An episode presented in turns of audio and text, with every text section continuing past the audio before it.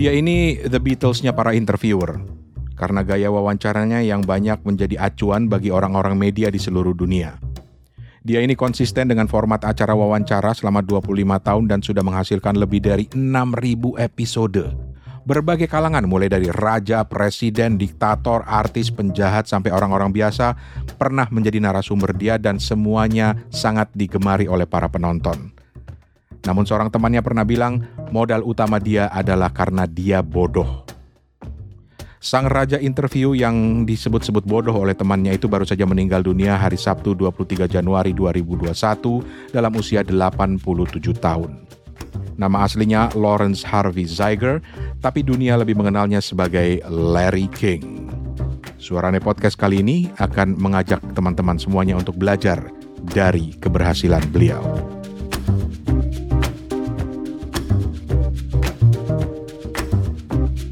Halo, nama gue Rane Hafid dan lo baru aja mulai dengerin Suarane Podcast yang kali ini mencoba untuk mengumpulkan warisan kenangan dari sang raja interview, sang raja wawancara Larry King dan inspirasi apa yang bisa kita dapat dari beliau.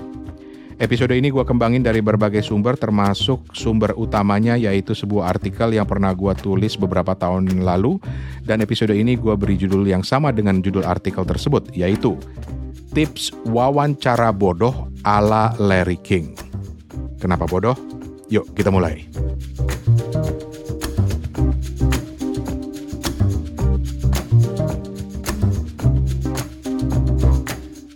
Teman-teman di tahun 2010 silam, eh, bulan Juni tepatnya, Juni 2010, pembawa acara interview terkenal di CNN yaitu Larry King itu mengejutkan penggemarnya ketika dia menyatakan mundur dari acara Larry King Live. Kenapa ini mengejutkan? Karena dia sudah membawakan acara itu 25 tahun dan ini jelas menjadi berita besar. Konon sudah lebih dari 10 ribu orang yang diwawancara sepanjang karirnya dan setiap wawancara selalu penuh dengan kejutan-kejutan menarik. Nah, apa rahasia keberhasilannya dan apa yang bisa kita petik buat kita para podcaster? Jadi dalam biografinya yang berjudul King, My Remarkable Journey, itu banyak banget cerita-cerita menarik tentang kisah sukses Larry King dan pendapat-pendapatnya tentang dunia siaran, khususnya talk show atau wawancara. Tapi teman-teman, yang menarik adalah satu faktor yang menjadi ciri khas seorang Larry King, yaitu dia tidak sok tahu. Sampai-sampai ada seorang teman dia yang bilang, ini gua kutip dari halaman 133 dari bukunya ya, uh, si temannya itu bilang begini, The key to your success is your dumb. Kunci dari keberhasilan lo itu adalah karena lo bego, lo bodoh. Ini kata-kata dari seorang temannya namanya Herbie Cohen, eh, kawan dekatnya Larry King. Jadi menurut si Herbie ini, para pewawancara di televisi itu banyak yang terkesan tahu banyak, tapi Larry justru nggak menunjukkan itu gitu. Dia lebih sering bilang ke narasumbernya, eh gue nggak tahu ya soal ini ya, lu harus jelasin ke gue, lu harus bantu gue untuk ngejelasin. Tapi justru itu mendorong narasumbernya untuk banyak bercerita di acara wawancaranya. Nanti gue kasih satu contoh menarik. Tapi Larry sendiri bilang rahasia kesuksesannya itu adalah karena dia ini hanya orang biasa. Jadi kalau ada temen yang bilang, ah that's because you're dumb gitu. kalau Larry King bilang ya mungkin lebih lebih halus lagi. Dia bilang ya gue orang biasa aja. Dia bilang, gue ngutip di buku biografinya, dia bilang, apa yang gue lakukan itu hanya mengajukan pertanyaan-pertanyaan pendek dan sederhana. Nah, gue mau bagi 8 poin penting yang menurut gue ini penting banget dan ini gue ambil dari buku biografinya dia ya yang berjudul My Remarkable Journey. Kita mulai ya. Oh ya, tapi sebelum mulai konteksnya di sini adalah wawancara. Itu mungkin yang teman-teman harus pahami bahwa wawancara di sini bukan hanya sekedar wawancara formal kayak kita ngajuin wawancara kayak di televisi-televisi itu gitu ya. Tapi ini adalah wawancara yang sifatnya ngobrol. Dan nanti akan gue jelasin di poin terakhir kenapa gue harus bilang bahwa wawancara di sini adalah sifatnya ngobrol. Nanti kita akan lihat di poin terakhir. Tapi kita mulai dengan poin yang pertama dulu.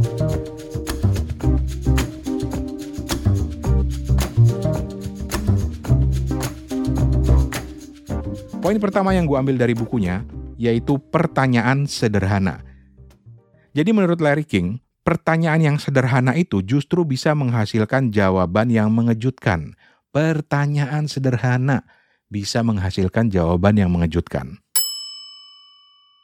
Poin kedua, mendengar itu penting. Jadi selama kita melakukan wawancara atau ngobrol dengan narasumber kita atau dengan teman kita atau dengan siapa pun itu yang yang tampil di podcast kita, kita harus mendengar. Karena kadang-kadang kita tuh sibuk dengan daftar pertanyaan. Eh ini udah sampai di daftar pertanyaan yang keberapa ya? Oh, yang ini. Oh, Oke, sekarang berikutnya ini gitu. Saking sibuknya kita memperhatikan daftar pertanyaan sampai kita tidak mendengar dan akibatnya apa? Kita tidak bisa mengajukan pertanyaan susulan. Itu yang selalu jadi masalah ketika kita mendengarkan acara wawancara. Karena apa? Pendengar itu mendengarkan jawaban si narasumber terus wah, ini harus disusulin nih pertanyaannya. Eh, tiba-tiba main loncat ke pertanyaan berikutnya. Itu salah menurut Larry King. Mendengar itu penting, teman-teman. Mendengar itu penting. Poin ketiga, persiapan sebelum wawancara itu penting. Tapi, nah ini ada tapinya. Ada pewawancara yang sudah menyiapkan pertanyaan dengan sangat lengkap sampai ke poin-poin pertanyaannya, urutannya semuanya udah lengkap banget. Tidak salah.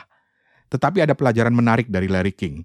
Jadi Larry King itu di buku biografinya dia bilang, seumur hidup gua nggak pernah nyiapin pertanyaan yang akan gua ajukan. Gile bener. Tapi ya, ya dia bilang bahwa memang kita tetap harus punya pengetahuan dasar lah tentang narasumber kita.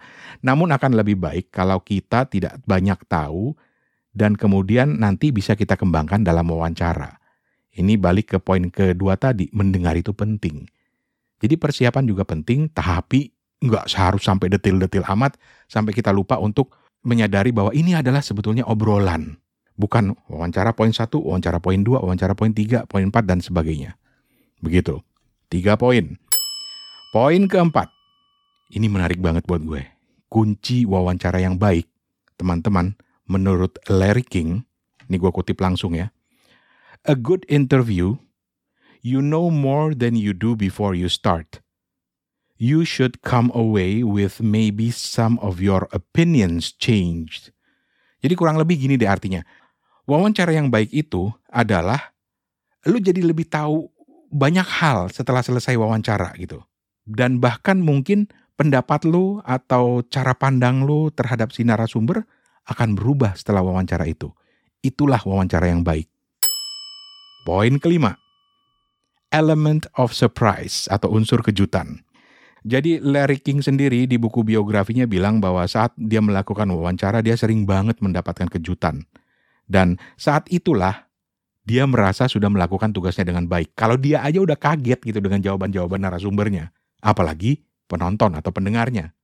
Memang sih wawancara seperti ini yang memang nggak terlalu banyak persiapannya itu penuh resiko.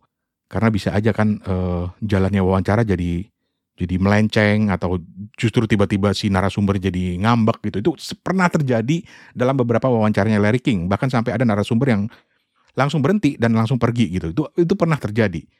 Tapi menurut dia, resiko dan kejutan itu adalah sesuatu yang harus dimiliki oleh seorang pewawancara. Let me just stop there first supaya teman-teman bisa mencerna dulu.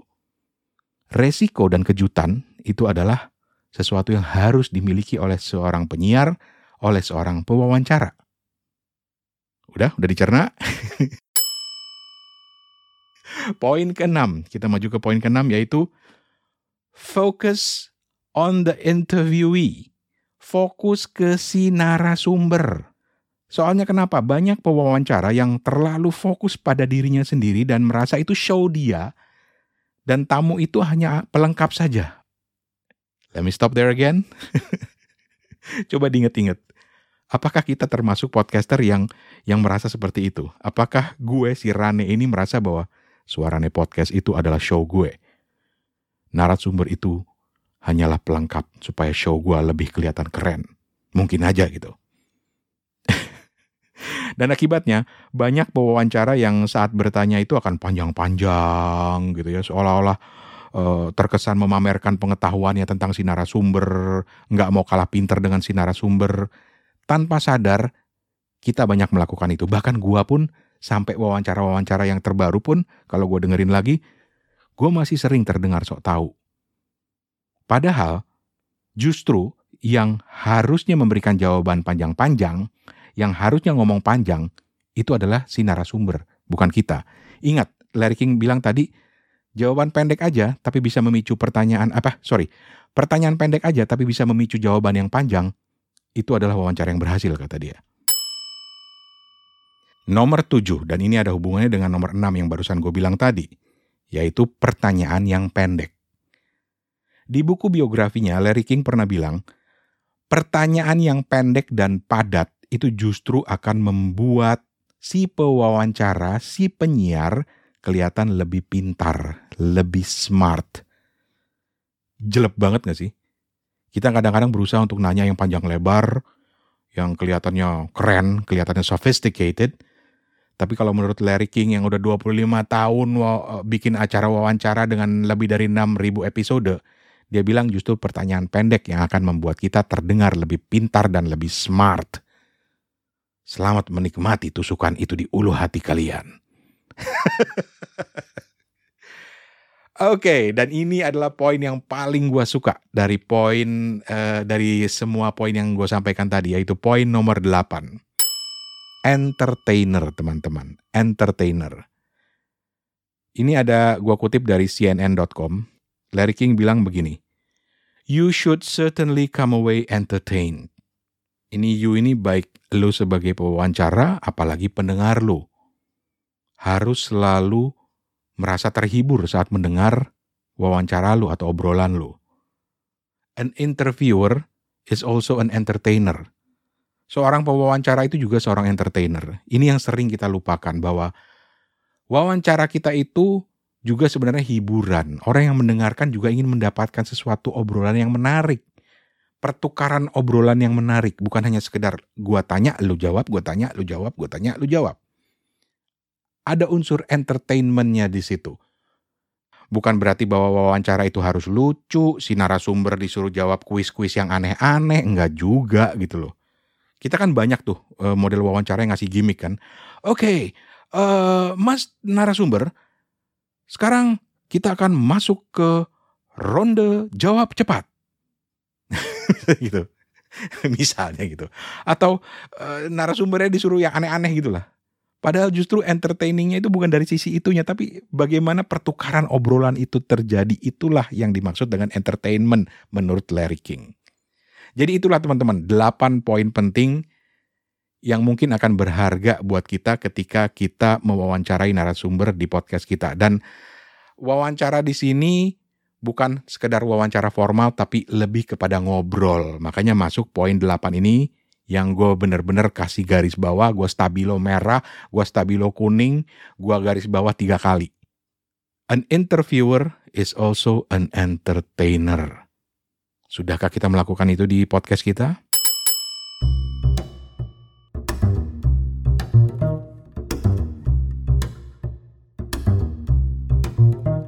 Oke, kita lanjut lagi. Lo masih di Suarane Podcast dan kita masih belajar dari sosok mendiang Larry King yang hari Sabtu ini, hari Sabtu tanggal 23 Januari 2021, itu meninggal dunia dalam usia 87 tahun. Nah tadi gue janji mau ngasih satu contoh menarik yang gue dapat dari buku biografinya Larry King yang berjudul My Remarkable Journey. Wajib baca kalau lo memang tertarik pada dunia wawancara ya. Jadi gini, ada satu contoh menarik ketika Larry King itu wawancara dengan Dr. Edward Teller.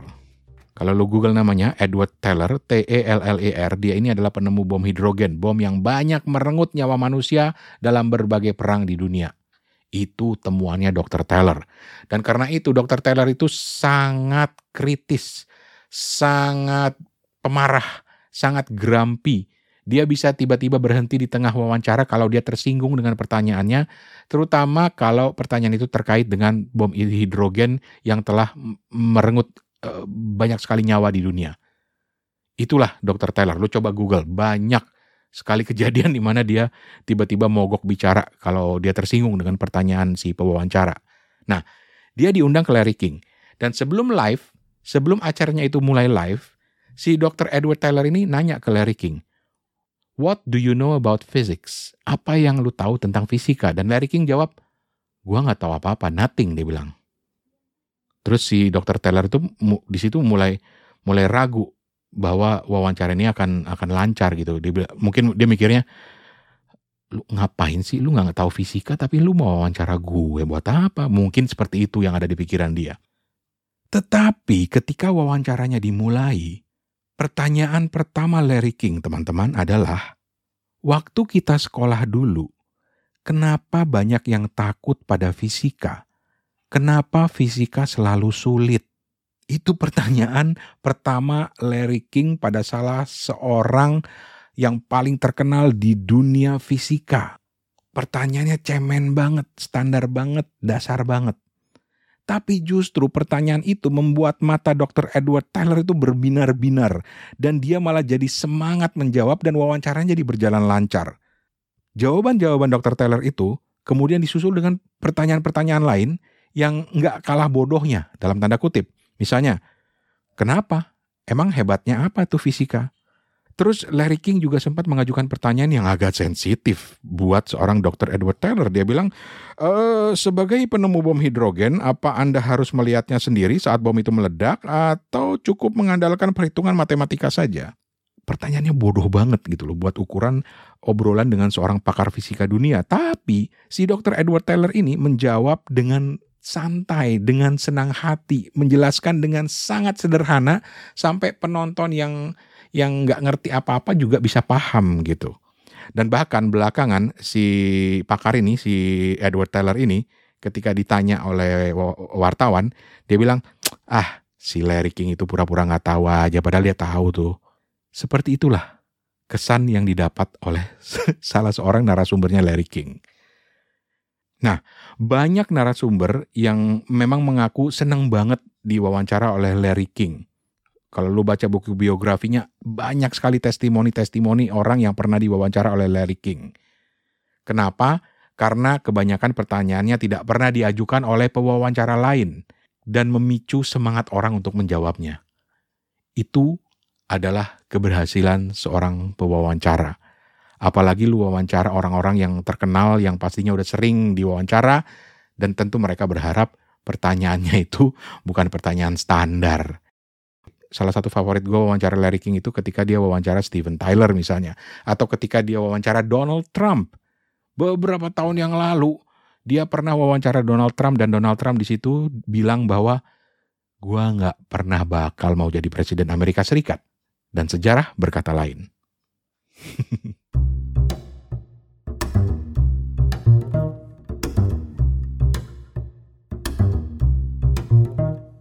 ya, memang hanya ada satu Larry King di dunia, teman-teman. Tapi kita bisa belajar banyak dari dia bagaimana menciptakan sebuah acara wawancara, acara ngobrol-ngobrol yang menarik. Wawancara yang sederhana, yang terpusat pada si narasumber, dan tergantung pada bagaimana si pewawancara bisa menggali pertanyaan sehingga menciptakan alur yang menarik dan poin ke-8 tadi, menghibur. Dan terakhir sekali gue mau tutup episode ini dengan satu kutipan bagus dari buku biografi Larry King. Nanti gue ceritain ya relevansinya buat kita orang podcast. Dia bilang gini, ini konteksnya adalah radio ya. Banyak orang radio yang gagal di televisi karena mereka melihatnya sebagai televisi. Padahal mereka hanya duduk di meja dan mengajukan pertanyaan. Bedanya hanya karena di situ ada kamera. Sementara perbedaan mendasar antara radio dan televisi adalah tidak ada bedanya. Begitu kata Larry King. Terus apa relevansinya dengan dunia podcast? Begini, belakangan ini kan banyak podcaster dan kalau gue bilang podcaster itu artinya adalah media audio ya, media suara. Jadi banyak podcaster yang juga pengen tampil di video, pengen bikin YouTube juga, pengen menampilkan wajahnya karena lagi tren. Karena katanya uh, YouTube itu lebih bisa dimonetisasi dan berbagai macam alasan lah. Karena pengen tampil juga. Nggak salah. Nah, masalahnya justru adalah ketika sudut pandang podcast dia adalah video. Jadi dia tampil lebih jaim karena merasa wajahnya muncul di video. Jadi dia terpecah perhatiannya karena merasa, wah gue harus selalu tampil keren, angle gue harus bagus, uh, rambut gue berantakan nggak segala macam gitu. Sampai dia lupa untuk memfokuskan diri pada obrolan yang harus diciptakan di podcast tersebut. Padahal, kata Larry King, mau radio atau audio dan televisi itu bedanya karena cuma ada kamera aja kalau video. Yang lain dasarnya nggak ada bedanya. Begitulah teman-teman pelajaran yang gue dapat dari sosok Larry King yang nggak berlebihan kalau gue sebut sebagai The Beatles-nya para pewawancara. Kenapa? Ya kita tahu The Beatles itu adalah musisi yang banyak menjadi benchmark, banyak menjadi patokan untuk musik dunia sampai sekarang bahkan. Dan di dunia interview, di dunia wawancara, peran itu ada pada sosok Larry King, the king of interview. Gua Rane Hafid, Assalamualaikum.